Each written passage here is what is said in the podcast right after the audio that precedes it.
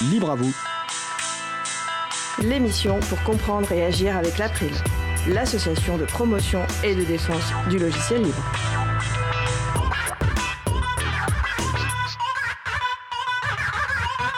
Bonjour à toutes, bonjour à tous.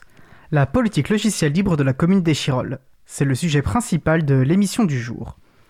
Avant cela, Vincent Calam, dans sa chronique Jouons collectif, reviendra sur le sujet long du Libre à vous numéro 116 qui portait sur les CMA. Et en fin d'émission, Véronique Bonnet nous parlera de logiciels libres et d'éthique dans sa chronique Partager est bon. Soyez les bienvenus pour cette nouvelle édition de Libre à vous, l'émission qui vous raconte la liberté informatique, proposée par l'April, l'association de promotion et de défense du logiciel libre. Je suis Étienne Gonu, chargé de mission affaires publiques pour l'April. Le site web de l'émission est libreavou.org. Vous pouvez y trouver une page consacrée à l'émission du jour avec tous les liens et références utiles, et également les moyens de nous contacter. N'hésitez pas à nous faire des retours ou nous poser toutes questions. Nous sommes le 18 janvier 2022, nous diffusons en direct, mais vous écoutez peut-être une rediffusion ou un podcast. À la réalisation de l'émission, mon collègue Frédéric Couchet, épaulé par Isabelle Albani. Salut Fred. Bah écoutez, salut à tous et comme et à toutes, et comme tu le dis, nous sommes en direct du studio et non pas en direct d'Ibiza. Bonne émission à vous. Euh, tout à fait, voilà, nous vous souhaitons une excellente écoute. Cause commune, la voix des possibles, 93.1 FM et en DAB+, en Ile-de-France. Partout dans le monde sur causecommune.fm et sur l'appli Cause Commune. Pour participer à notre conversation, causecommune.fm, bouton de chat, salon libre à vous. Nous allons commencer par la chronique Jouons collectif de Vincent Calam. Salut Vincent. Alors, de quoi souhaites-tu nous parler aujourd'hui? Oui, alors, comme tu l'as dit en introduction, j'aimerais revenir dans cette chronique sur une émission passée libre à vous, plus exactement, euh, plus exactement la numéro 116 du 29 septembre de l'année dernière. Alors son sujet principal portait sur les CMA et le logiciel libre avec pour invité Jean-Luc Casaillon, qui était ancien directeur général, et Morgane Perroche, permanente, ainsi que Laurent Costi, qui est aussi chroniqueur à cette antenne et membre du CA de l'April, mais également nouvellement arrivé au CMA. D'ailleurs, Étienne, c'est toi qui étais à l'animation ce jour-là. Oui, tout à fait. Et une émission que j'avais pris beaucoup de plaisir euh, à co-animer avec euh, Laurent. Et je garde le souvenir d'un échange très enrichissant, euh, même à un niveau personnel en fait. Alors j'en profite pour préciser que CMA, ça veut dire Centre d'entraînement aux méthodes d'éducation active. Et donc c'est un mouvement d'éducation populaire. Alors du coup, je suis bien curieux de savoir euh, ce que tu souhaites nous en dire de cette émission. Oui, alors tout d'abord, on ne peut que se réjouir qu'une structure aussi importante, hein, c'est un peu moins de 400 salariés et aussi ancienne, 1937, excusez du peu, donc euh, une telle structure investisse du temps, de l'énergie, aussi de l'argent dans le logiciel libre. Pour toutes les personnes, j'en suis du nombre, qui essayent de convaincre des structures associatives ou militantes à utiliser du logiciel libre, c'est un exemple précieux à mettre en avant pour montrer que ce n'est pas une question réservée à un petit cercle d'initiés à l'informatique. Ensuite, tout au long de l'émission, les différentes interventions fourmillent de pistes de réflexion et de sources d'inspiration. J'invite d'ailleurs les personnes intervenantes à me remplacer le temps de quelques chroniques, car en matière de jouons collectif, elles ont beaucoup de choses à dire une expérience beaucoup plus riche que la mienne. On sent notamment cette touche éducation populaire dans la question de l'appropriation du logiciel libre par des publics très variés. Bon bref, bah, je ne peux que vous inciter à la réécouter ou lire la transcription faite par Marie-Odile si le sujet vous tient à cœur comme moi. Mais alors, j'aimerais revenir plus particulièrement sur un point qui m'a frappé à l'écoute. C'est l'importance dans le processus d'appropriation de cette question du logiciel libre par les CMA du fait qu'ils ont soutenu le développement d'un logiciel libre. Ce, euh, ce dernier s'appelle Zourit et c'est une plateforme qui rassemble plusieurs logiciels de travail collaboratif. Jean-Luc Casaillon a une phrase éclairante. Je cite Hein, ouvrez les guillemets.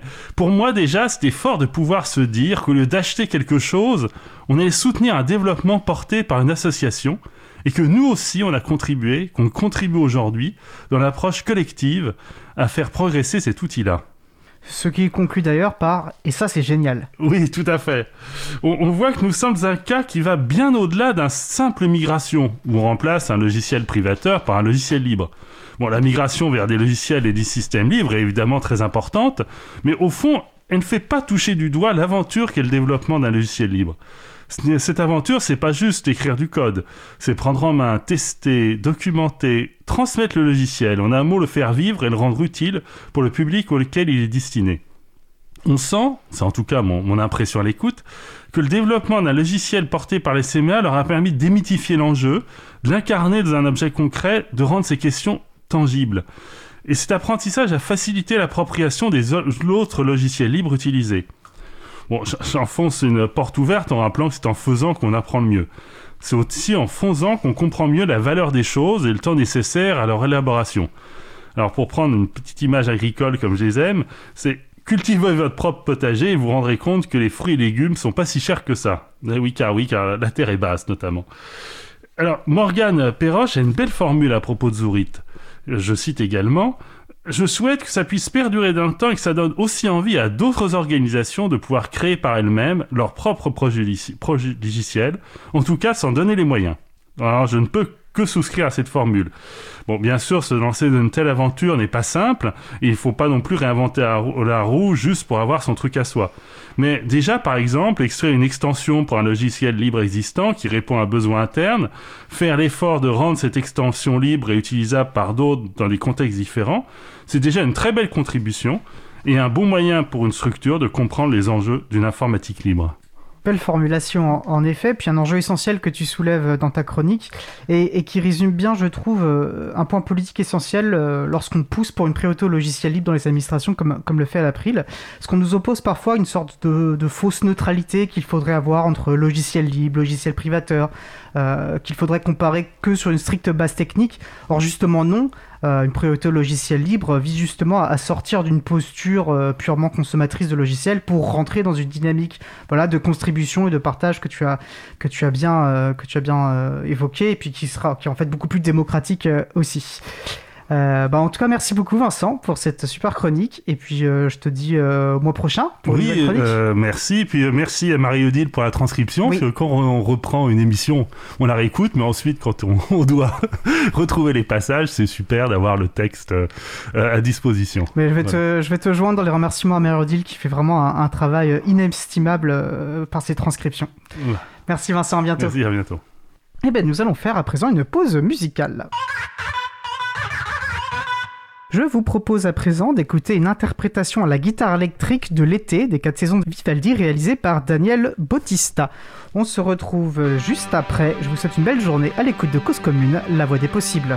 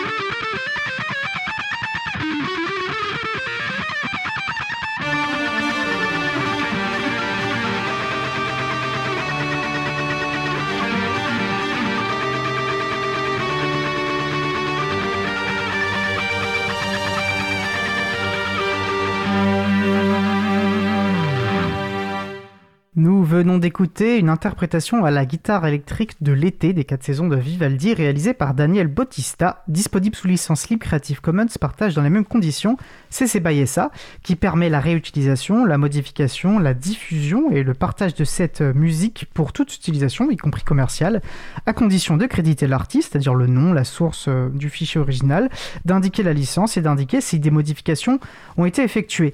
Et puis juste avant la pause musicale, voilà, nous remercions Mario Dill pour son travail sur les l'occasion de rappeler que pourquoi ce travail de transcription est aussi important, bah déjà parce qu'il permet effectivement de faire de la recherche, euh, parce qu'il permet l'indexation, parce qu'il permet l'accessibilité.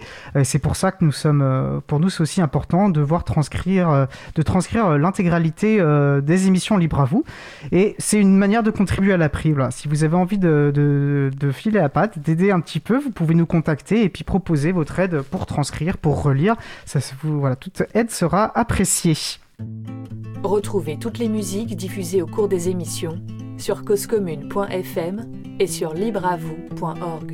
Libre à vous, libre à vous, libre à vous. L'émission de l'April sur les libertés informatiques. Chaque mardi de 15h30 à 17h sur Radio Cause Commune, puis en podcast. Passons à présent à notre sujet principal. Nous allons donc poursuivre par notre sujet principal qui porte aujourd'hui sur la politique logicielle libre d'Échirol, une commune de 37 000 habitants environ de la banlieue grenobloise. N'hésitez pas à participer à notre conversation sur le salon web dédié à l'émission sur le site causecommune.fm bouton de chat. Alors j'ai le plaisir de recevoir euh, via le logiciel libre d'audioconférence Mumble euh, Aurélien Farge qui est conseiller municipal délégué au développement du numérique à, l'informatique et au logiciel libre de la ville, ainsi que Nicolas Vivant, directeur de la stratégie et de la culture numérique d'Echirol. Bonjour, est-ce que vous êtes bien avec nous? Bonjour, oui oui. Oui, bonjour. Eh bien, je vous propose de commencer de manière très classique. Est-ce que vous pourriez ben, vous présenter en quelques mots, puis ainsi que la, collectivité euh, que vous représentez et pour laquelle vous travaillez respectivement? Euh, Aurélien Farge. Oui, bonjour. Alors euh, déjà, merci euh, de, votre invitation pour, euh, cette émission. Donc, vous l'avez dit, hein, la commune des Chirolles, c'est une commune qui est située donc au sud de l'agglomération grenobloise, une commune de 37 000 habitants, une commune de banlieue certes, mais qui, qui foisonne d'un dynamisme et d'une activité. c'est notamment le deuxième bassin d'emploi et le deuxième bassin économique de l'agglomération grenobloise et qui a également un fort taux d'associations euh, sur, euh, sur le territoire. Moi, j'ai l'honneur d'être euh, donc élu au développement du numérique, à l'informatique et au logiciel libre sur, sur ce mandat, dans la majorité donc du maire actuel, Renzo Sully. Très bien, merci. Nicolas Vivant? Oui, bonjour. Donc moi, je suis le directeur de la stratégie et de la culture numérique de la ville d'Échirol depuis le 1er février et auparavant, j'ai été le directeur des systèmes d'information de la ville de Fontaine également dans euh, l'agglomération euh, grenobloise.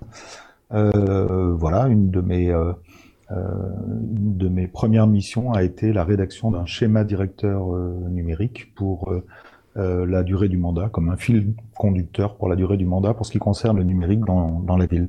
Oui, on va y revenir sur ce schéma directeur. Alors, vous avez dit 1er février, 1er février 2021, et effectivement, du coup, vous êtes arrivé récemment. Et puis, pour nos auditeurs et auditrices euh, fidèles, euh, bah, vous avez mentionné euh, votre ancien poste de, de directeur, enfin, de DSI à, à, Fontaine, et en fait, vous nous aviez déjà fait le plaisir d'intervenir dans, Libre à vous en, janvier, en janvier 2020. Voilà, on mettra le, lien, bien sûr, en référence. alors, avant qu'on rentre dans, le dur de notre sujet, il y a une question que j'aime bien poser aux personnes qui, qui interviennent dans Libre à vous. Euh, en une ou deux minutes, euh, chacun, euh, pour vous, c'est quoi le logiciel libre? Comment vous définiriez ce qu'est le logiciel libre Nicolas Vivant?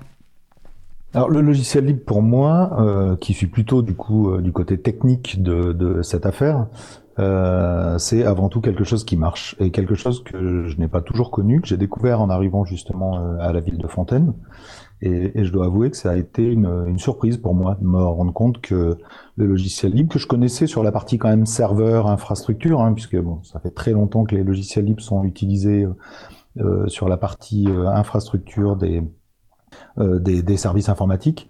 là, j'ai découvert qu'en fait, y compris au niveau de l'interface utilisateur, il existait des outils, il existait des, des systèmes d'exploitation, il existait tout un tas de, de logiciels qui, qui, présentait des avantages que n'avaient pas les logiciels propriétaires. Alors il y a, y a évidemment l'avantage de la gratuité, hein, qui, est, qui, est, qui, est, pour une collectivité territoriale quelque chose d'important. Faut pas oublier que les collectivités, nous sommes des, des centres de coûts, hein, on n'est on n'est pas des entreprises privées, on n'a pas de, de, de, on fait pas de, de, bénéfices évidemment, et que donc chaque coût évité est une opportunité de mettre en place un nouveau service sans impacter les gens au portefeuille. Donc euh, donc ça, c'est évidemment un avantage, et d'ailleurs c'est pour ça que j'ai toujours un peu de mal avec euh, la, la, phrase le logiciel libre n'est pas gratuit. Moi, je crois que c'est quelque chose qu'il faut aussi revendiquer, euh, en tout cas pour ce qui concerne les collectivités.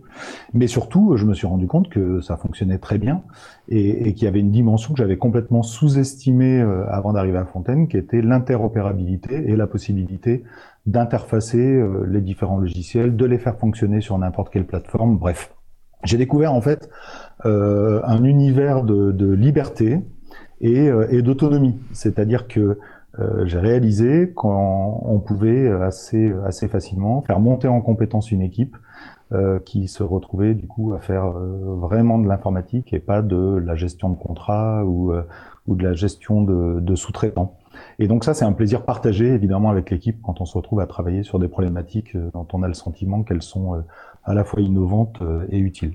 Donc pour moi, le, logiciel libre, ça, a été vraiment un univers. Ça a été en même temps une prise de conscience euh, que euh, s'il n'était pas plus massivement euh, adopté, au-delà du fait qu'il y avait ni publicité ni marketing autour du logiciel libre, c'est qu'il y avait un changement culturel à opérer.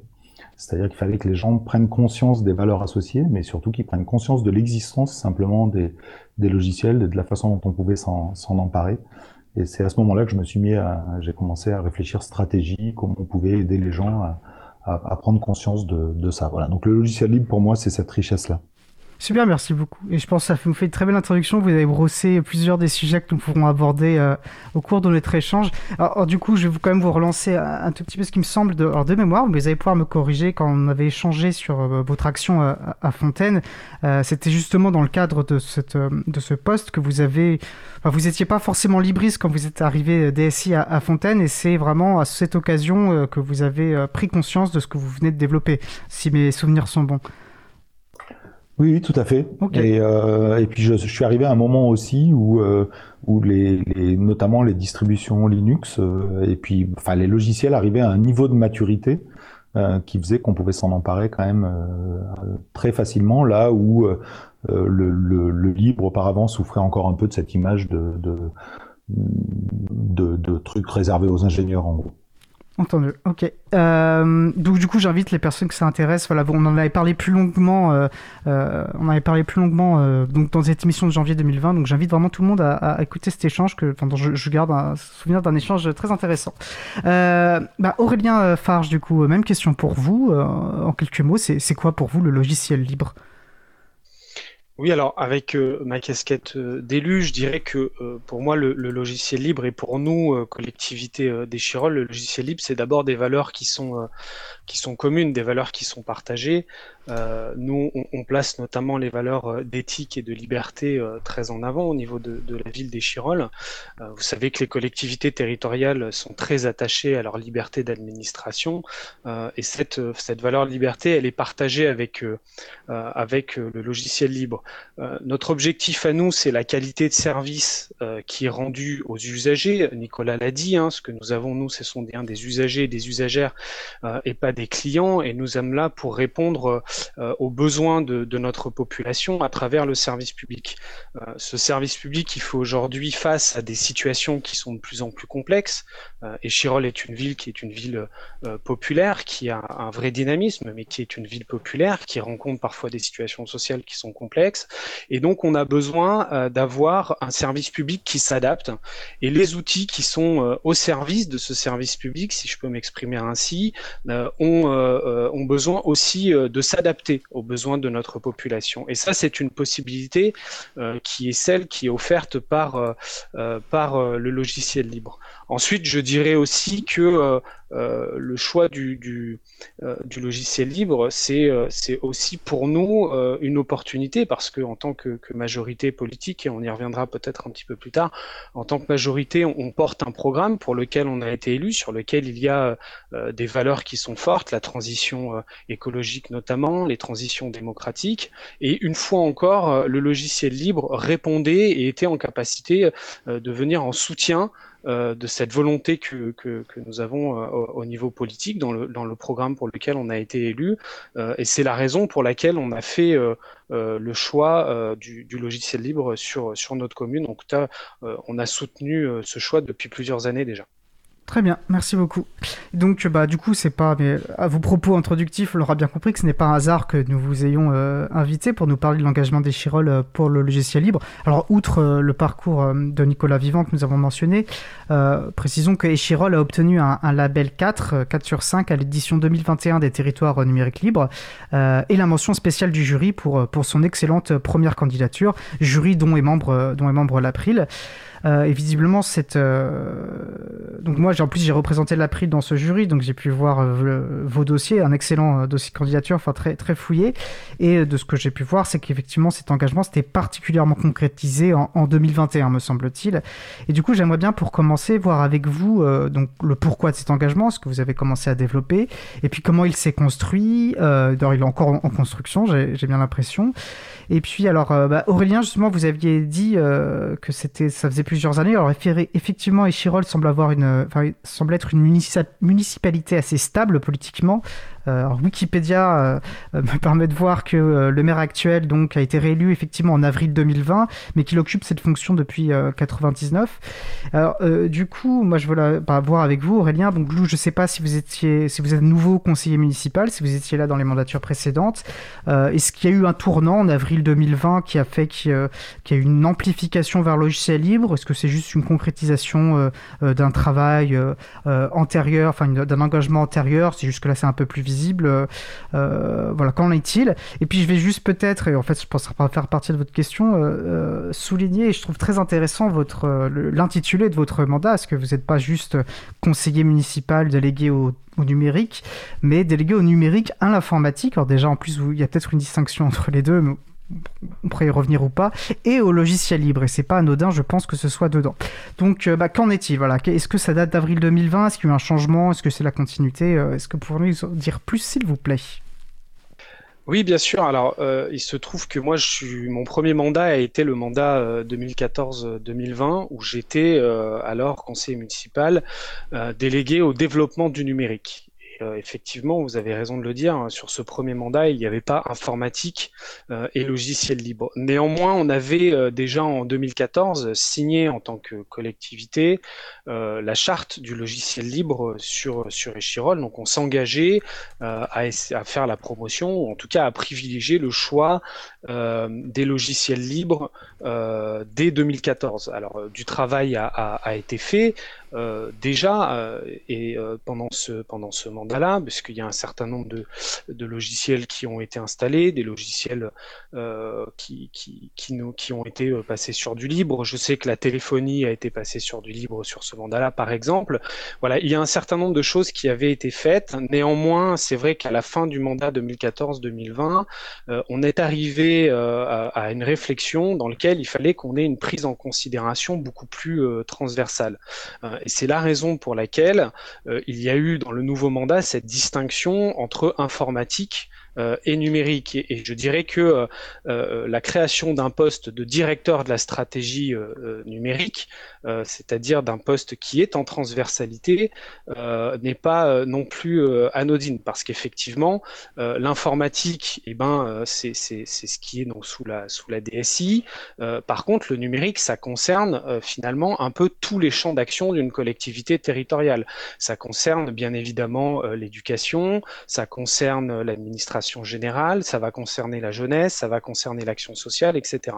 Et c'est cette prise en considération de cette transversalité qui nous fait d'abord euh, euh, modifier, si vous voulez, la délégation qui m'est attribuée par, euh, par le maire en, en, développement du numérique, informatique et logiciel libre, et ensuite qui nous fait choisir d'avoir un poste de directeur de la stratégie numérique qui est occupé par, par Nicolas, dont le rôle, en plus de d'avoir un lien privilégié avec l'informatique et les équipes, bien évidemment, mais de travailler en transversalité avec l'ensemble des services de la ville pour, euh, pour euh, cette prise en, considération euh, du numérique. Super. Et, on sait l'importance hein, pour quand, une collectivité décide de s'engager vers, vers le libre, euh, d'avoir une action conjointe et solidaire entre, les instances élues et puis euh, les, agents opérationnels, hein, pour dire les choses euh, simplement. Donc du coup, là, c'est clairement ça, c'est ce qui se produit à Échirol. Et alors du coup, concrètement, comment s'est passé le recrutement de Nicolas Vivant? Vous l'avez directement sollicité, vous avez ouvert un, un poste et bah, du coup, Nicolas Vivant, vous avez vu cette, cette, cette proposition et ça vous a intéressé. Euh, comment c'est présenté? Parce que, comme on l'a dit, voilà, Nicolas Vivant était. Alors, pour revenir euh, très rapidement, mais euh, Nicolas Vivant, effectivement, DSI à Fontaine, a, a fait une migration, enfin, a opéré un, un, vrai engagement pour le logiciel libre, mais euh, c'est quelque chose qui était, on va dire, connu. Euh, enfin, ça a été. Euh, pardon. Vous avez beaucoup. Fontaine avait beaucoup communiqué là-dessus. Fontaine était une référence de migration réussie. Donc, Nicolas Vivant avait peut-être un peu cette aura-là. J'imagine que ça a pu jouer. Et du coup, voilà, bon, pour revenir à ma question, comment s'est passé ce, ce recrutement? L'un ou l'autre, je sais pas quand, qui souhaite l'évoquer ce, ce passif euh, alors je, je, peux répondre hein, parce que euh, c'est un recrutement qui s'est passé. Oui, c'est un recrutement qui s'est passé tout à fait euh, classiquement dans la fonction publique, hein, donc avec euh, euh, une ouverture de poste qui a été qui a été publiée, suivi suivi d'un jury. Il se trouve que que Nicolas a, a, répondu a répondu à, à, cet appel à candidature et, et, et, a, et correspondait finalement à ce que l'on à ce que l'on souhaitait porter parce que il a su se positionner justement sur cette vision transversale du numérique qu'on attendait. C'était vraiment euh, le, premier point parmi d'autres, mais sur lequel on attendait, c'était cette capacité de porter euh, une, vision en transversalité, de savoir un peu prendre de la hauteur sur le sujet pour, euh, pouvoir agir sur, euh, tous les leviers disponibles. Mais en tout cas, il n'y a pas eu, euh, même si on, est, très content que, Nicolas, qui effectivement est, connu et reconnu, soit, soit aujourd'hui dans notre collectivité, mais en tout cas, ça a été une ouverture de poste et un, et un recrutement assez classique pour la collectivité. D'accord. Et de votre côté, Nicolas, euh, euh, qu'est-ce qui vous a donné envie de, de, vous lancer dans ce projet? Parce que c'est plus, c'est plus le même métier euh, du coup, même s'il y a, j'imagine, des, des, ponts, euh, des ponts entre DSI et, et directeur euh, de la stratégie de la culture numérique. Alors, ce que j'ai trouvé très très intéressant dans, dans ce poste, euh, c'est justement qu'il euh, y avait un travail qui avait été fait en transversalité au niveau des élus.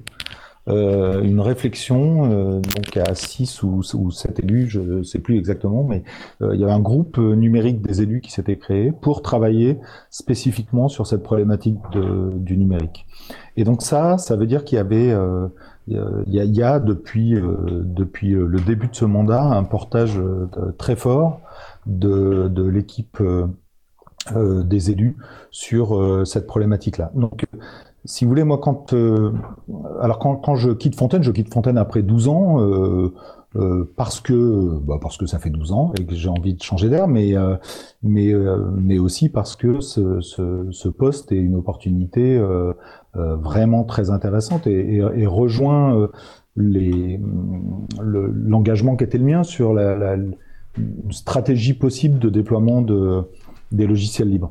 Donc, euh, donc répondre, si vous voulez, à ce travail en transversalité qui avait été fait par les élus, euh, avec un travail en transversalité réalisé par les services, ça me semblait être quelque chose de d'efficace pour euh, voilà pour travailler sur de sur du numérique libre de, de, façon un peu innovante et euh, et puis et puis d'y aller quoi voilà donc j'ai trouvé ça vraiment, euh, j'ai trouvé ça vraiment passionnant. Vous savez, quand je suis arrivé, euh, le Aurélien Farge et, les autres élus venaient de, de finaliser une feuille de route, euh, donc avec des, des, orientations politiques, un document de 6 ou 7 pages, qui était parfaitement positionné, c'est-à-dire qui qui, qui se positionnait vraiment en termes de valeurs, en termes de priorité au niveau politique. Et donc ça a été, ça a été agréable d'arriver comme ça dans un environnement, avec des orientations déjà très bien définies. Et, et, ça a facilité évidemment la déclinaison opérationnelle après de ces orientations.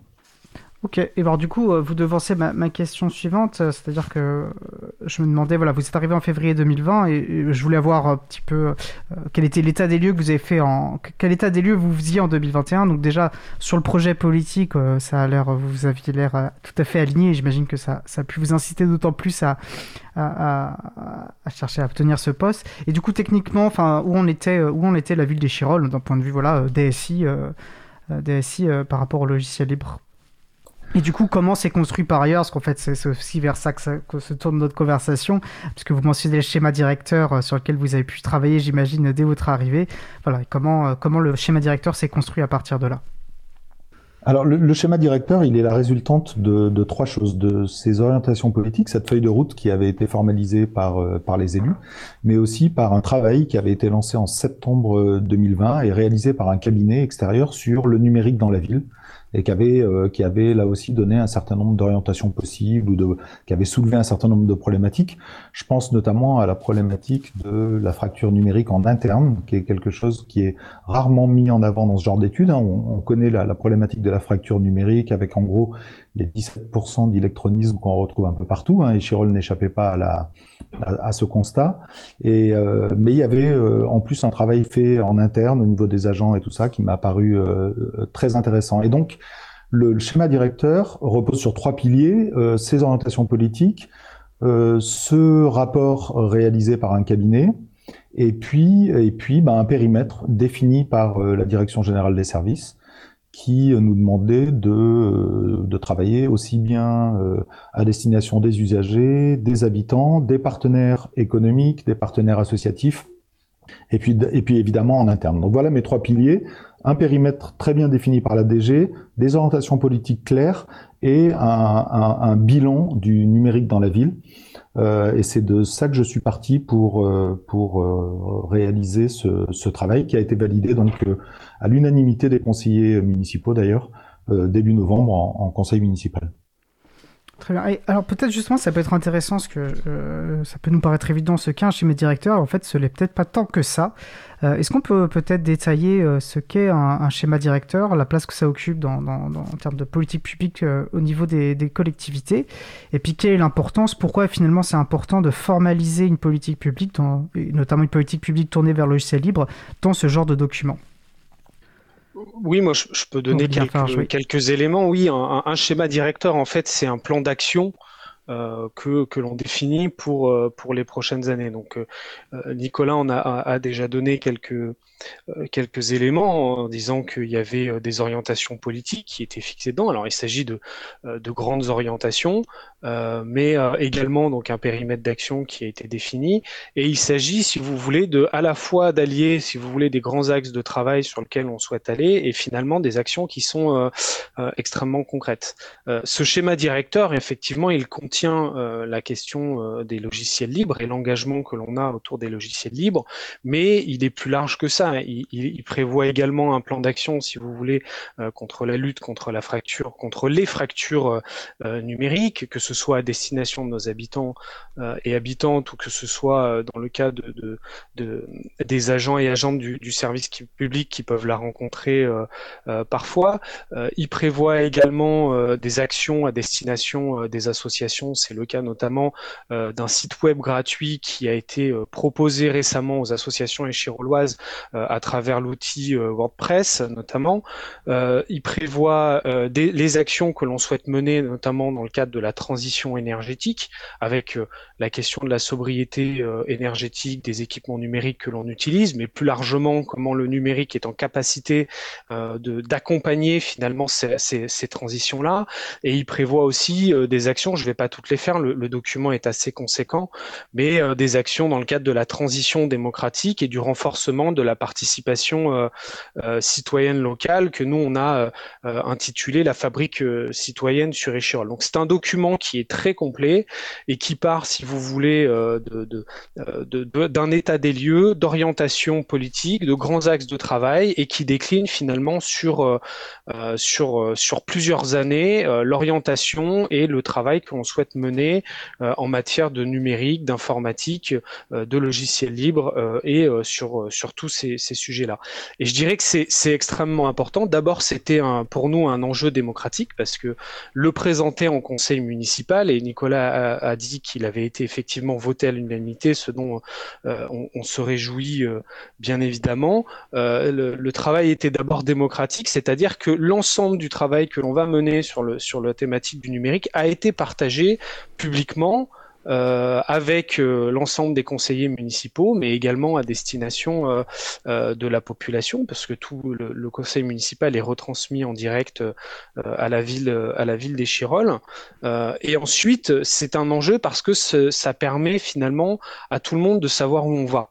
Euh, et du coup, euh, les services connaissent et les agents et agentes euh, savent quels sont finalement les objectifs pour les prochaines années. Les, les, les, élus savent aussi quels sont ces objectifs-là et la population, ça permet aussi de rendre compte en disant on est parti de tel point et on arrivé ici et voilà ce qu'on avait, ce qu'on avait décidé d'effectuer sur ce mandat et voilà où on en est aujourd'hui.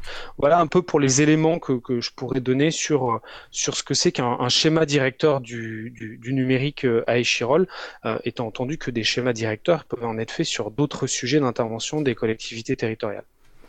Super, merci, c'était très clair. Euh, écoutez, ce que je vous propose avant qu'on rentre peut-être justement un peu plus dans les détails de ce qui a pu être fait en interne, à destination aussi des usagers et des usagères, enfin des habitantes et habitants de, d'Echirol, de faire une courte pause musicale. nous allons écouter Essaouira par Amin Maxwell. On se retrouve dans un peu moins de deux minutes. Je vous souhaite une très belle journée à l'écoute de Cause Commune, la voix des possibles. Cause Commune 93.1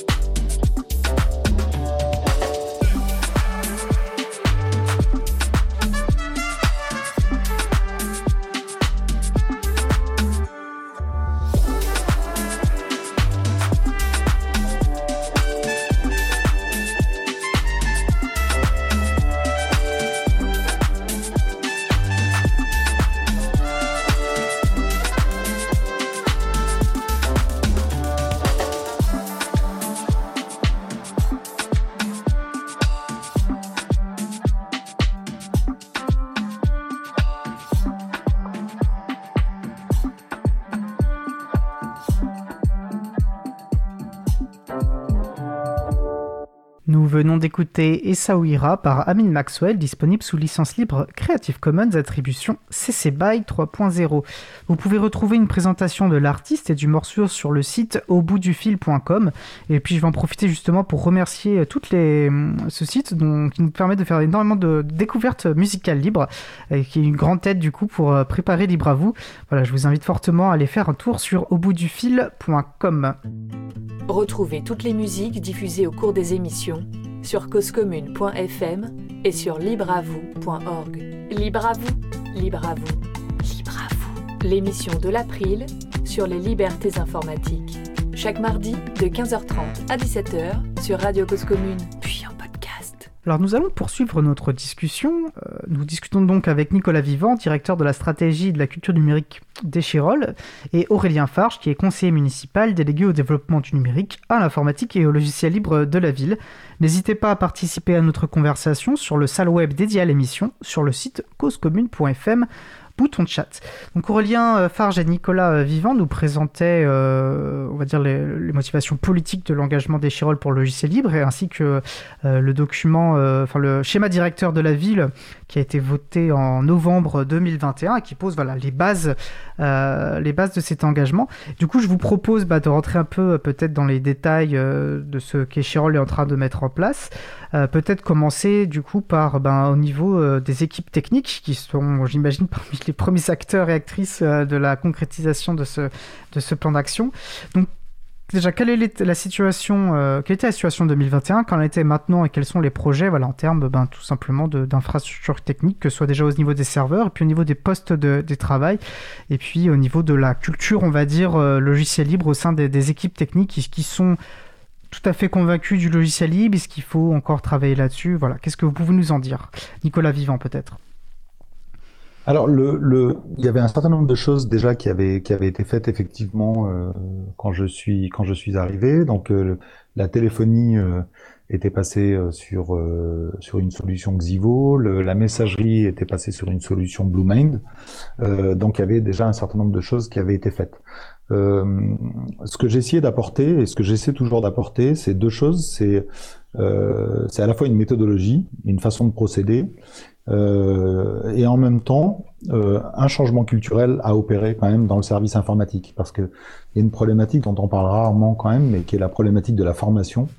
La plupart de nos informaticiens sont biberonnés au logiciel propriétaire et donc le changement culturel il n'est pas seulement à opérer euh, au niveau de nos agents ou de notre population mais également au niveau de, du service informatique. Et ça, ça passe par euh, euh, c'est un changement culturel, donc ça passe par une, une approche euh, très progressive et très douce. Euh, il faut bien réaliser que les, les...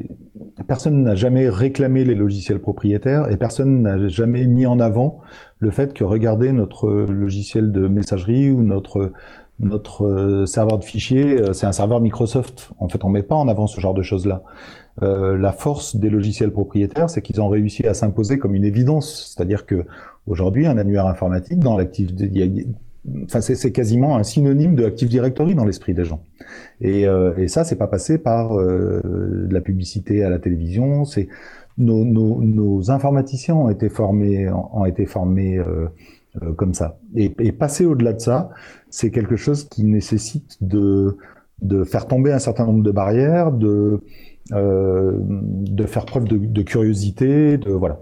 Donc euh, la méthodologie, ben, typiquement euh, sur la prise en compte des services, puisque quand même l'objectif c'est d'abord que les gens puissent bosser qu'ils puissent bosser efficacement évidemment.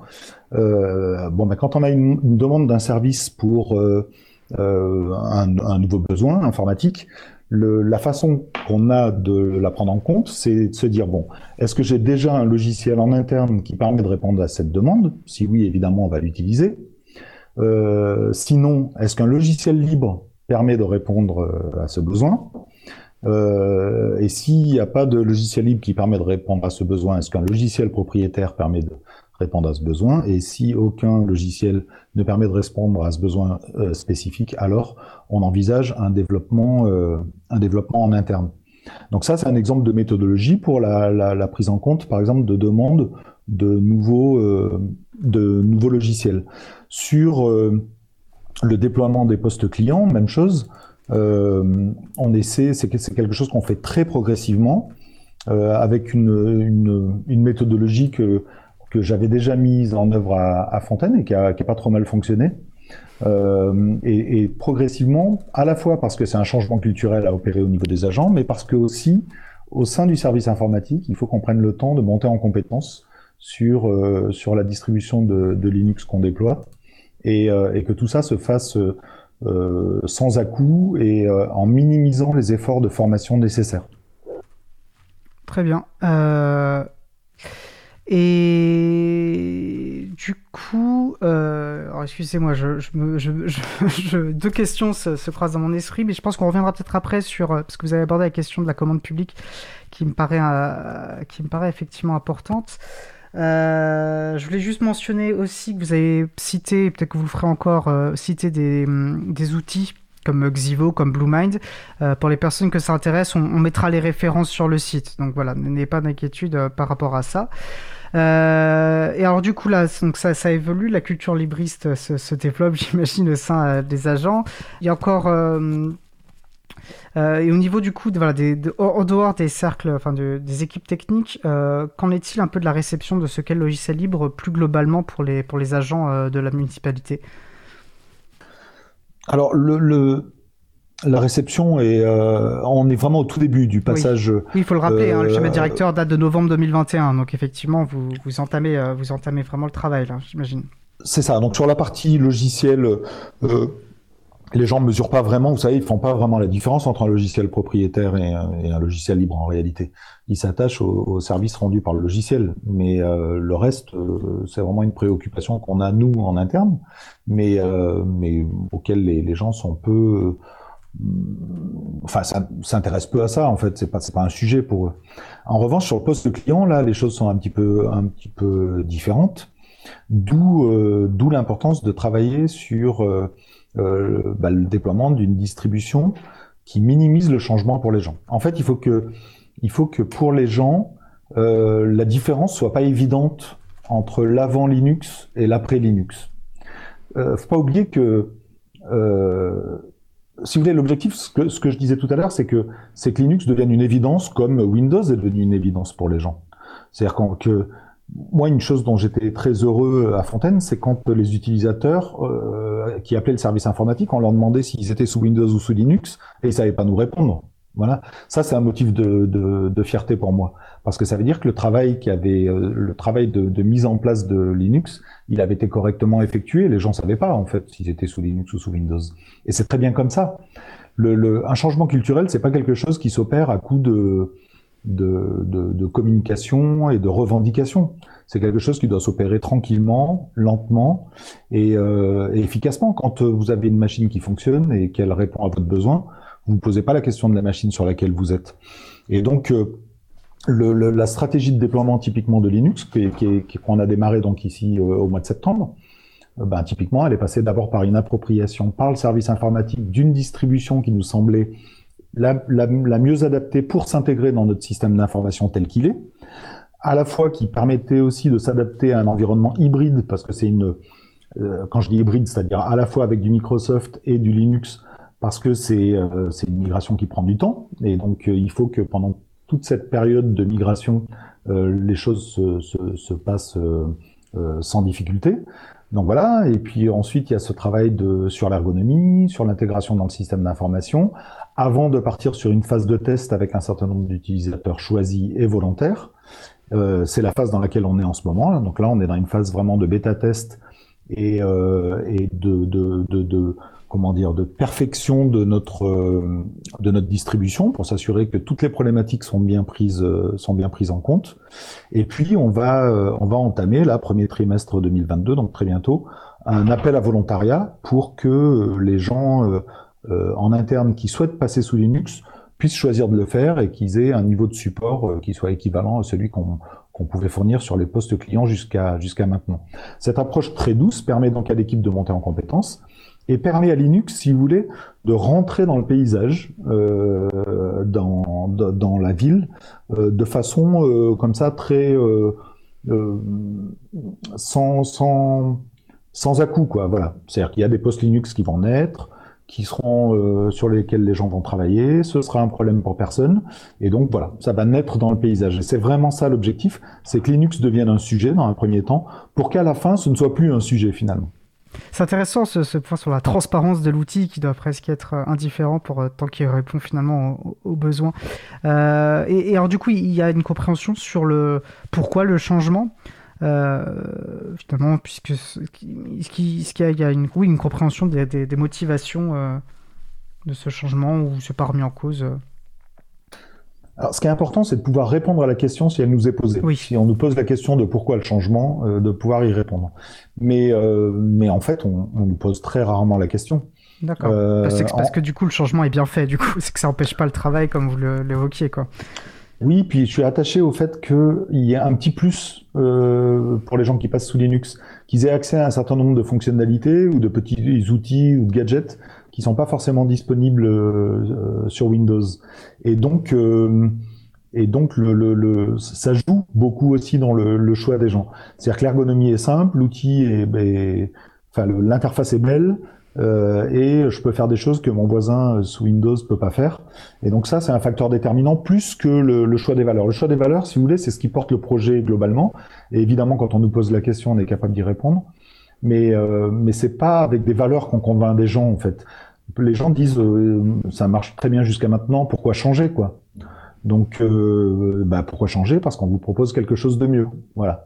Le, le, le- les, les valeurs, c'est pas euh, Microsoft a, a pas mis en comment dire a pas mis en avant les valeurs du capitalisme pour vendre Windows. Hein. Ils ont mis en avant les fonctionnalités. Ben, c'est ce qu'on fait. Un changement culturel, ça s'opère, euh, euh, ça s'opère comme ça, de façon en s'appuyant sur ce qu'attendent les gens, disons, et pas sur euh, euh, la, la volonté politique qui, qui sous-tend le changement. Quoi.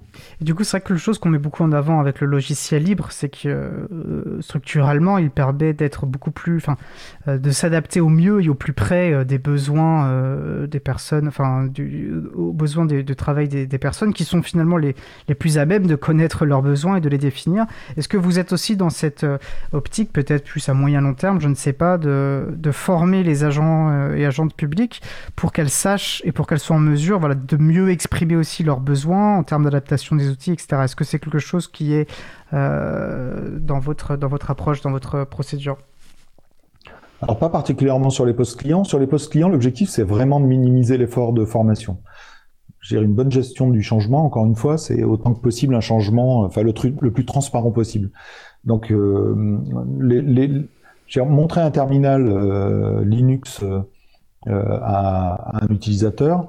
C'est exactement la, même chose que de lui montrer euh, euh, les lignes de commande sous Windows. C'est quelque chose pour eux, c'est un truc d'informaticien, ça les intéresse pas du tout et voilà.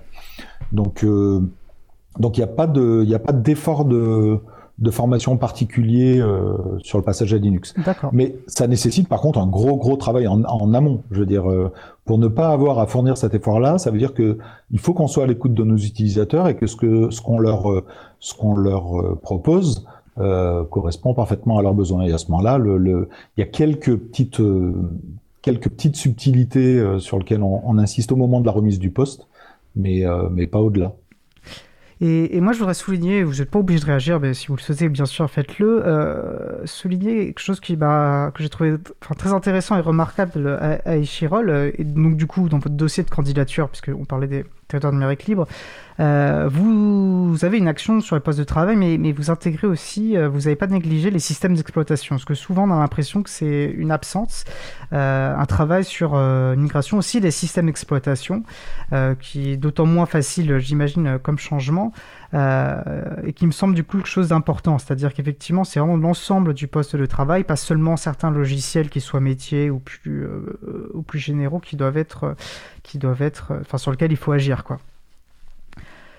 Oui, et, en, fait, ça se fait d'autant plus facilement qu'on a commencé à travailler sur les logiciels. Quand euh, votre navigateur par défaut, euh, c'est Firefox, que votre client de messagerie euh, par défaut, c'est Thunderbird, que, euh, euh, que votre, euh, votre logiciel bureautique par défaut, c'est LibreOffice, le, le passage à Linux est quasiment transparent puisque les gens retrouvent leur, euh, les outils auxquels ils sont habitués. Et donc, euh, au-delà de Enfin, si l'interface graphique reste à, à, proche de ce qu'ils ont connu, euh, c'est quelque chose qui se passe, euh, qui se passe bien. S'il fallait tout changer d'un coup, si on passait d'un coup de Microsoft Office à LibreOffice, de, euh, de Edge à Firefox et, et, en même temps de système d'exploitation, ce serait problématique. Mais le système d'exploitation, c'est vraiment ce qu'il faut changer en dernier. Enfin, moi, je, alors le travail était déjà fait à Échirol, hein, mais euh, si euh, si je devais repartir de zéro dans une commune qui repose entièrement sur des logiciels propriétaires, je commencerais d'abord par euh, travailler sur les logiciels bureautiques avant de changer le système d'exploitation. Entendu, oui, la, démarche progressive que vous évoquiez, euh, que vous évoquiez du coup. Euh, alors, je vois notamment aussi que vous avez recruté, j'ai l'impression pas mal recruté en interne pour donner, j'imagine, pour porter et concrétiser le schéma directeur. Euh, alors j'avais une question d'un auditeur fidèle euh, de l'émission euh, qui demande comment on recrute des libristes, parce que du coup j'ai l'impression que c'était aussi une problématique, c'était de faire, venir des talents, enfin des, personnes qui connaissent aussi le monde du livre et qui sont capables d'agir. Donc comment on recrute des libristes? Et puis qui demande aussi à l'inverse, quels conseils pour des libristes qui cherchent à être embauchés dans des collectivités notamment qui, qui œuvrent pour le libre. Et il me semble d'ailleurs que vous, vous cherchez à recruter une DSI, si je ne me trompe pas. Oui, alors le, le passage au libre dans une commune, c'est un projet qui va bien au-delà du service informatique. Euh, et, donc le recrutement, évidemment, euh, tient une part, une part importante. C'est un point sur lequel il faut être particulièrement vigilant.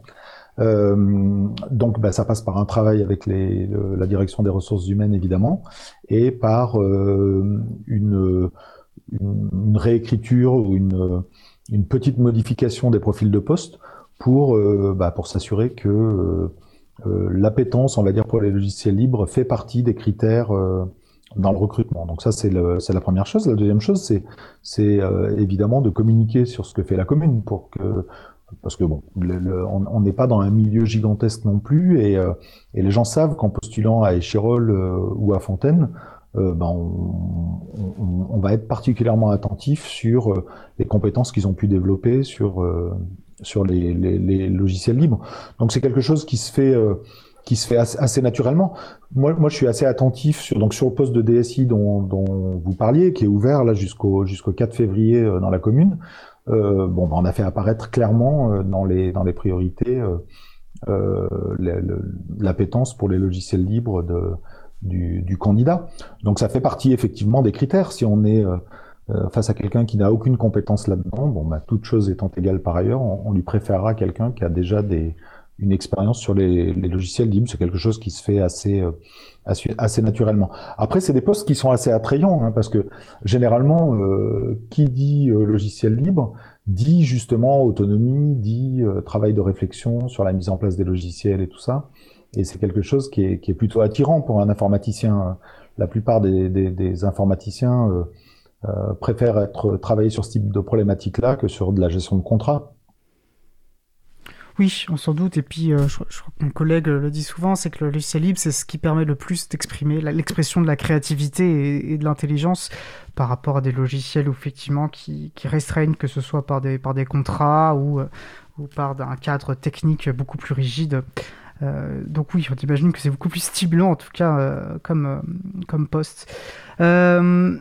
Peut-être, alors sauf si vous avez des choses à compléter, je vous propose de passer sur un autre pilier que vous aviez mentionné, qui est plutôt du coup tourné vers bah, les citoyens et citoyennes, citoyens et citoyennes des Chirolles et, l'action, la politique publique qui est donc à leur destination par rapport aux libertés informatiques. Euh, Rolia Farge, peut-être, est-ce que vous souhaitiez vous, qu'est-ce que vous auriez à nous dire euh, là-dessus? Oui, je peux, vous dire pas mal, euh, pas mal de choses. Il faut savoir qu'à Echirol, on est porteur depuis le début de ce mandat euh, d'une démarche qu'on a surnommée euh, la fabrique citoyenne. la fabrique citoyenne, c'est quoi? C'est la volonté que l'on a de donner un, un coup d'accélérateur à la participation citoyenne locale. On a une histoire de participation citoyenne, de démocratie participative. néanmoins, tous les, si vous voulez, tous les les schémas de participation citoyenne ont besoin d'être constamment réinventés pour permettre la participation du plus grand nombre et la situation sanitaire qu'on a traversée euh, n'a pas aidé euh, à, ce niveau-là. Et euh, le numérique est complètement inscrit, si vous voulez, dans cette fabrique citoyenne sur Échirol comme accompagnateur finalement de la démocratie participative parce qu'effectivement il est en capacité de fournir des outils. Je donne qu'un seul exemple, hein, c'est la retransmission en direct du conseil municipale ou la possibilité de faire des retransmissions en direct via notre, notre serveur PeerTube que, qui a été mis en place par les équipes, mais ça peut aller du simple sondage, de la consultation ou à des choses qui sont beaucoup plus complexes. Et le numérique s'inscrit également dans cette fabrique citoyenne, dans ce que l'on appelle finalement la mise en débat du numérique auprès des citoyennes et des citoyens. Et on l'inclut un petit peu aussi, si vous voulez, dans ce qu'on appelle l'inclusion numérique, donc la lutte contre la fracture euh, numérique, euh, parce qu'on sait que euh, le numérique pose euh, des débats et des questions aujourd'hui qui sont dans la société, que ce soit sur la question de la, de la, protection des données, que ce soit sur la question du libre consentement, euh, que ce soit voilà tous ces sujets-là qui finalement sont des sujets qui peuvent être parfois assez complexes ou en tout cas, mais qui touchent en tout cas le quotidien de nos habitantes et de nos habitants. on a décidé sur la durée de ce mandat et ça figure dans, dans le schéma directeur du numérique de mettre ce numérique en débat à travers l'organisation notamment euh, de conférences euh, sur, euh, sur le territoire. Donc il y en a déjà eu puisqu'on a organisé une semaine, modestement, une semaine du numérique sur Échirol dans lequel on a pu faire intervenir, bah, poser, on a eu un débat sur la question des logiciels libres, on en a eu un sur la question de l'empreinte écologique du numérique, on en a eu sur les questions d'obsolescence programmée, avec des intervenants. Et ben finalement, ces sujets-là, on souhaite euh, les mettre en débat pendant toute la durée euh, du mandat, euh, réorganiser finalement des conférences avec des intervenants, des experts et des, et des personnes qui sont un peu référentes dans, de, de certains sujets, mais également avec la participation des citoyennes et des citoyens.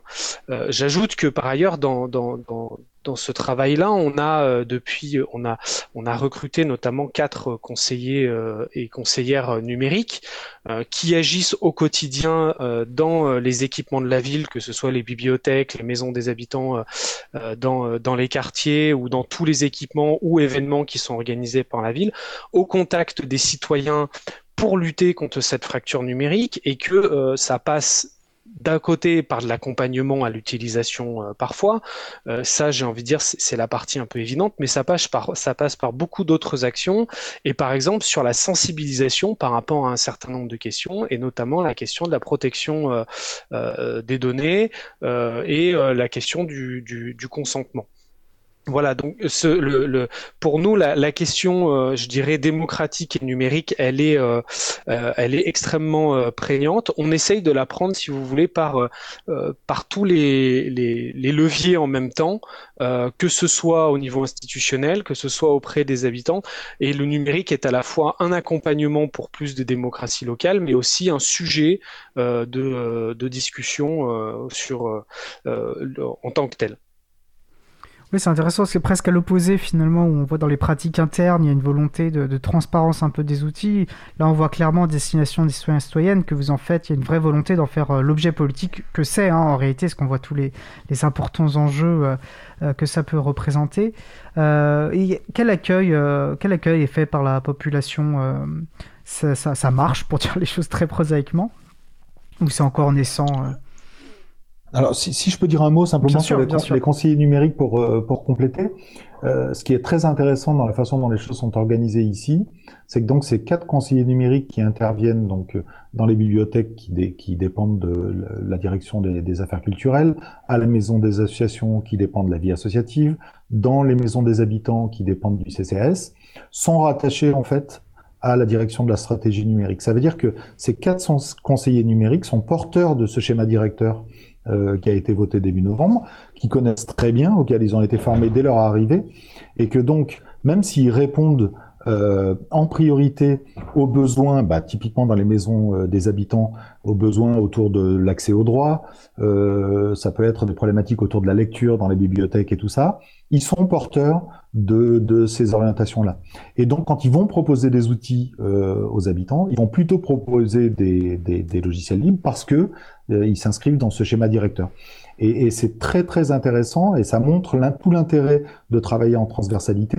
Ça veut dire que le rayonnement, il est, il est pas simplement euh, limité à l'interne, mais il est, euh, il est y compris il touche y compris les citoyens et les citoyennes et, et les associations, puisque donc on, propose une aide à la création de sites web pour nos associations typiquement.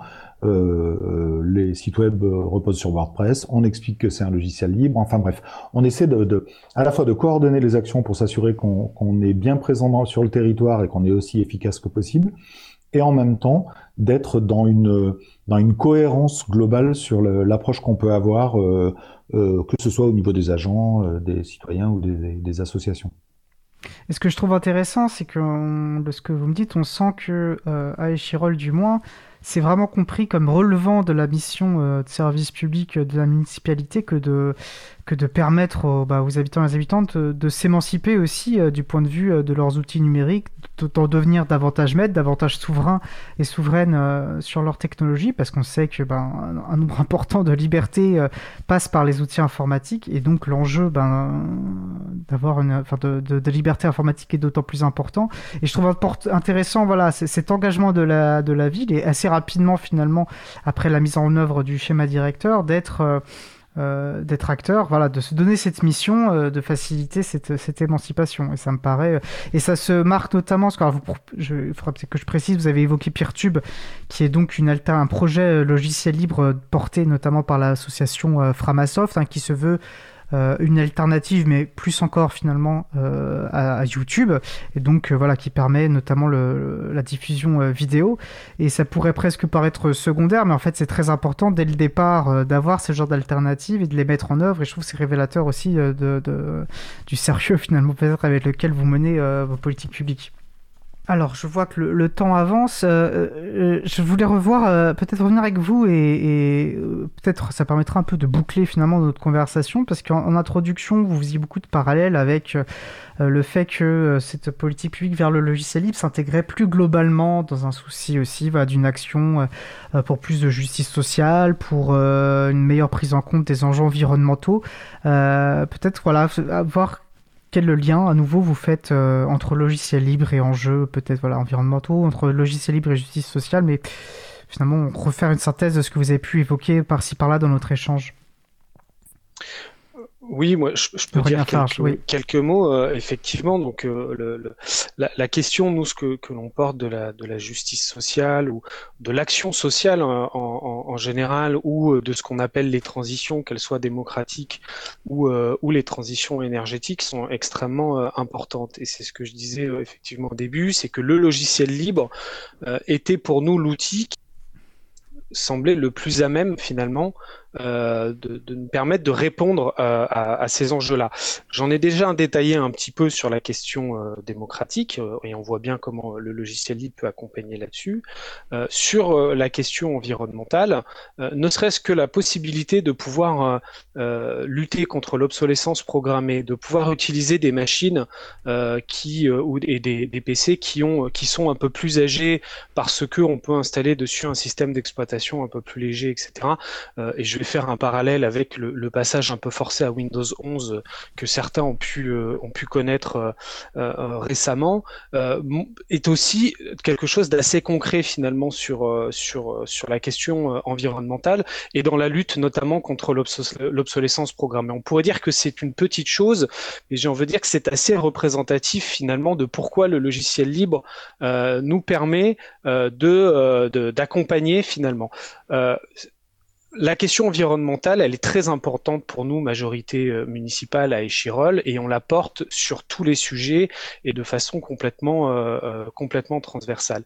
Et il n'était pas question pour le numérique de passer à côté de cette question-là, d'abord parce qu'il a une responsabilité, notamment dans la consommation énergétique et dans les rejets de CO2, et que faire le choix d'héberger dans des serveurs, dans nos propres serveurs d'abord, ou dans des serveurs qui sont localisés en France, par exemple, euh, sont pas un choix anodin, par exemple en termes de, d'empreinte énergétique, et que euh, on avait d'abord une responsabilité dans les choix qu'on faisait, dans les choix en termes de matériel. Je pense notamment euh, euh, au smartphone, je pense notamment dans la réutilisation des outils. Et ensuite, l'action du numérique dans, la transition énergétique, c'est aussi pour nous ce qu'on appelle communément l'accompagnement au changement des pratiques. Vous avez des initiatives citoyennes sur le territoire euh, et chirolois qui, émergent, notamment un, groupe qui s'appelle Je donne sur Echirol, qui permet en fait de s'échanger tout simplement des objets dont on n'a plus l'utilité et qui sont encore parfaitement fonctionnels et qui peuvent être échangés avec le voisin. Et ce, ce groupe-là, finalement, fonctionne via les outils numériques. C'est un exemple, il y en a d'autres, et nous souhaitions finalement que, ce que notre action en termes de numérique puisse accompagner, euh, j'ai envie de dire, ce, changement des pratiques. Je pourrais donner euh, euh, d'autres exemples, par exemple sur, sur le, la question des, des cafés, sur comment est-ce qu'on peut lutter contre l'obsolescence programmée en accompagnement à la réparation des objets. C'est quelque chose qu'on sait accompagner fortement sur la durée de ce mandat ou sur le choix qui est fait dans notre matériel de choisir des objets qui sont réparables ou qui sont bénéficient d'un certain nombre de labels, d'indices de réparabilité euh, afin de, ne pas avoir à renouveler euh, systématiquement. Pour ce qui est de la, de, la question euh, de la question sociale, on l'a porté effectivement sous l'angle de l'inclusion de l'inclusion numérique. Et Chirol est une ville populaire qui connaît des quartiers des quartiers populaires. Il faut savoir que en France le, le non recours euh, notamment aux prestations sociales dont les gens peuvent bénéficier, est plus important que euh, le chiffre de la fraude qu'on a tendance à nous mettre en permanence euh, en avant. et que cette question du non-recours, elle est extrêmement importante dans, dans l'action sociale parce que ce sont des droits auxquels les gens, que les gens ont et qui ne, dont ils ne bénéficient pas. et souvent, c'est parce que il y a un certain nombre de démarches qui doivent se faire maintenant obligatoirement en ligne. Hein. Moi, je vais vous donner un exemple euh, qui est tout bête, mais en ce moment, euh, euh, il y a deux services publics qui sont en train de fermer, deux services publics d'État qui sont en train de fermer sur le territoire échirolois. C'est celui, enfin, un qui est en train de fermer, c'est la trésorerie, euh, et euh, un qui est en train de réduire son offre au public, c'est euh, c'est la Poste. Et eh ben, ce sont des lieux de démarche qui sont extrêmement importants pour les habitants et habitantes de la ville.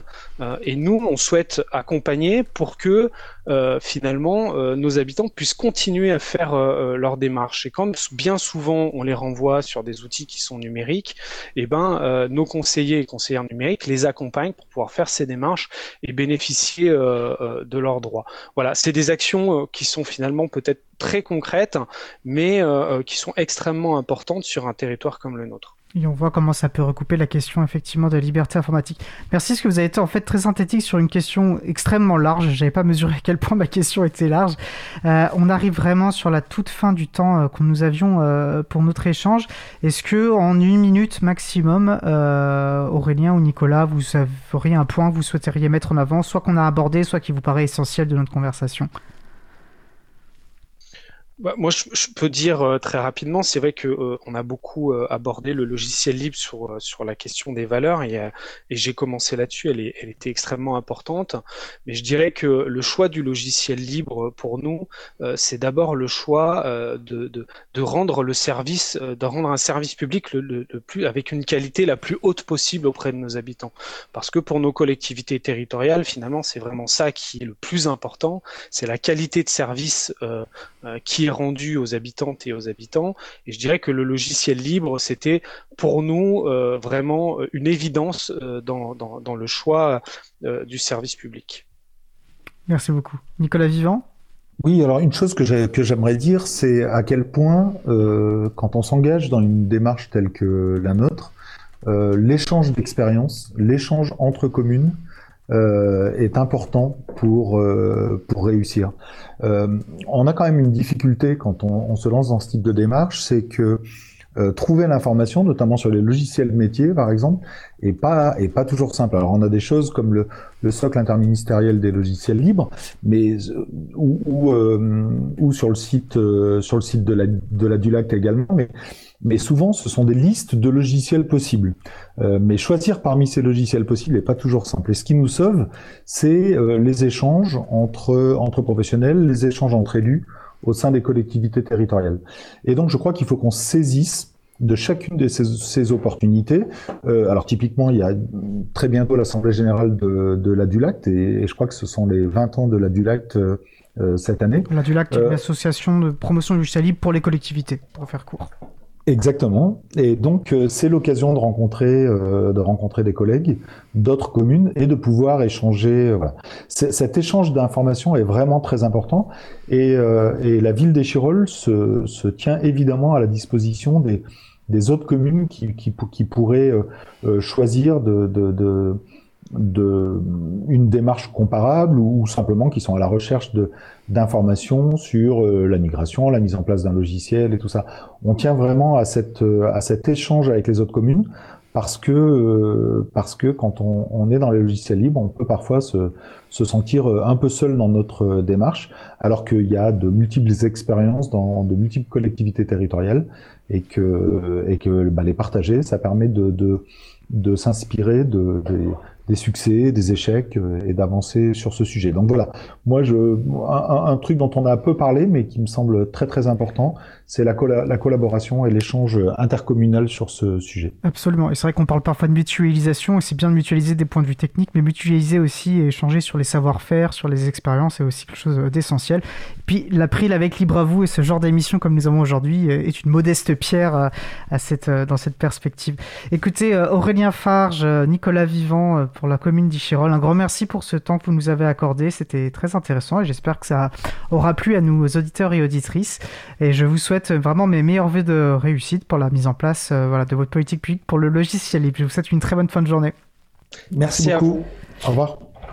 Alors, pour, plutôt que de couper court à notre échange, euh, nous allons exceptionnellement ne pas faire une troisième pause musicale. Euh, je vous propose donc directement de passer à notre dernier sujet. Alors Véronique Bonnet, professeure euh, de philosophie et présidente de l'April, nous rappelle chaque mois dans ses chroniques que partager est bon. D'ailleurs, ça fait bien écho aux derniers propos de notre intervenant précédent.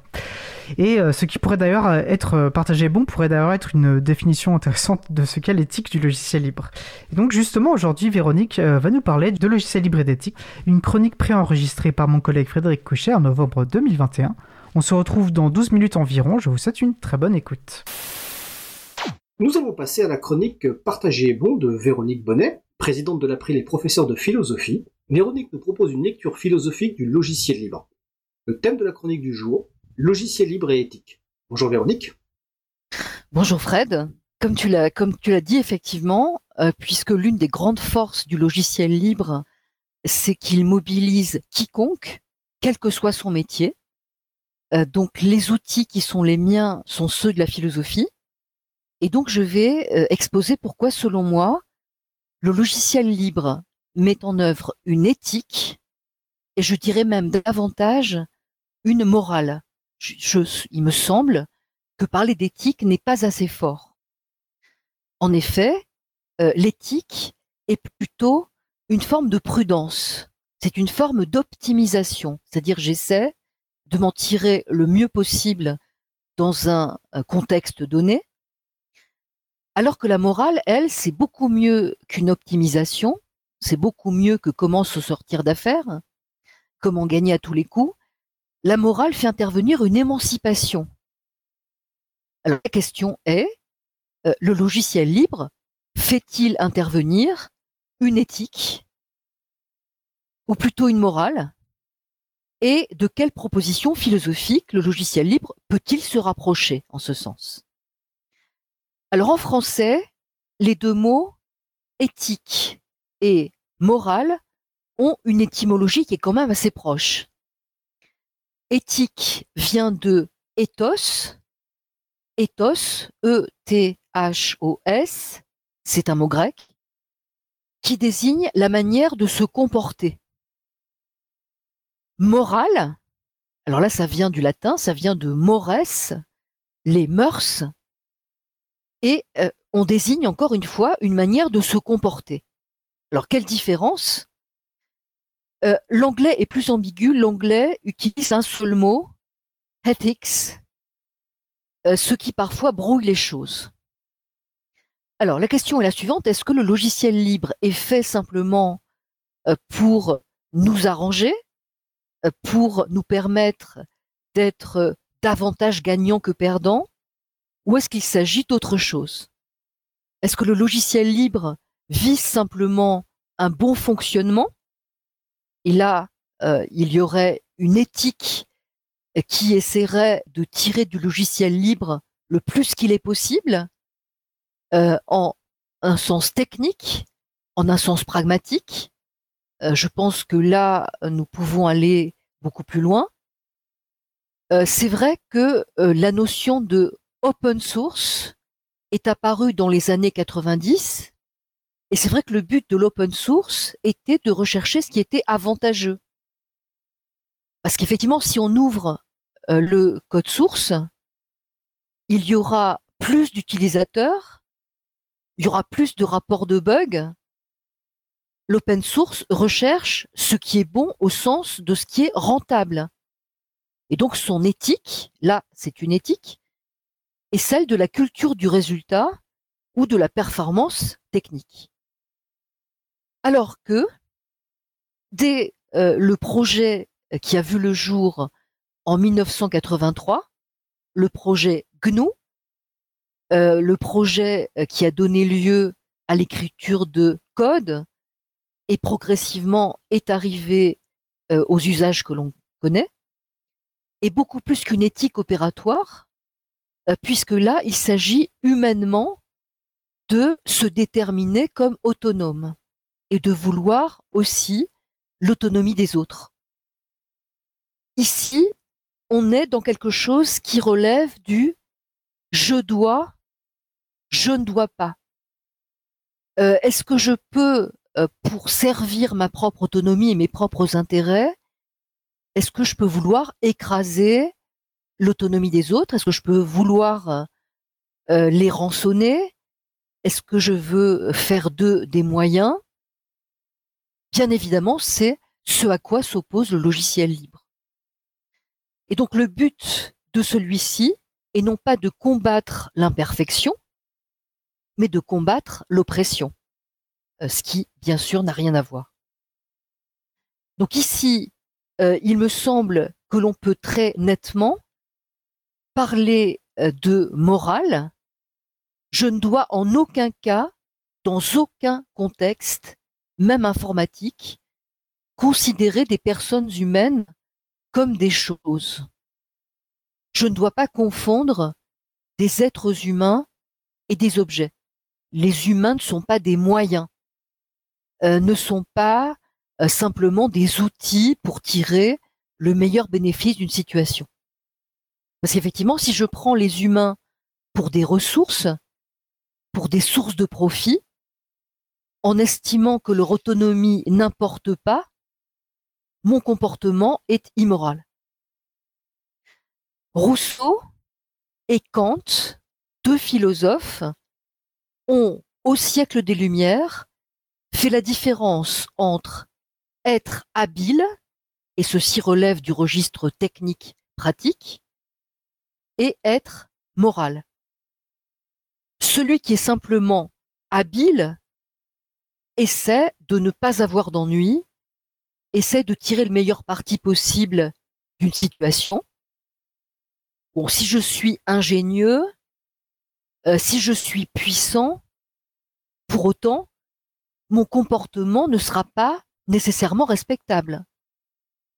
Euh, euh, la recherche qui est celle du free software, dans sa version originale non édulcorée, c'est-à-dire pas dans sa version open source, il y a une visée de la justice, c'est-à-dire faire en sorte que l'homme soit un utilisateur et non pas un outil. Et donc le combat euh, le plus fondamental du logiciel libre, c'est euh, non pas de s'intéresser à ce qui fonctionne le mieux, à ce qui marche le mieux, même si ça peut avoir euh, un intérêt, mais ça n'est pas une finalité. Le but du euh, free software, euh, de cette version originale euh, de 1983, qui commence en 1983, c'est la préservation de ce qui est le plus fragile et le plus précieux chez l'individu, c'est-à-dire ce qu'il fait de lui-même. Et ce qu'il fait de lui-même évite, en général, de d'admettre de supposer que c'est aux dépens des autres. Alors il se trouve que l'April va fêter bientôt ses 25 ans. Ce qui anime l'April n'est pas tiède. L'April est héritière de la cause des humanistes, qui font de l'être humain celui qui ne doit pas être opprimé par des dispositifs qui verrouillent ses pratiques.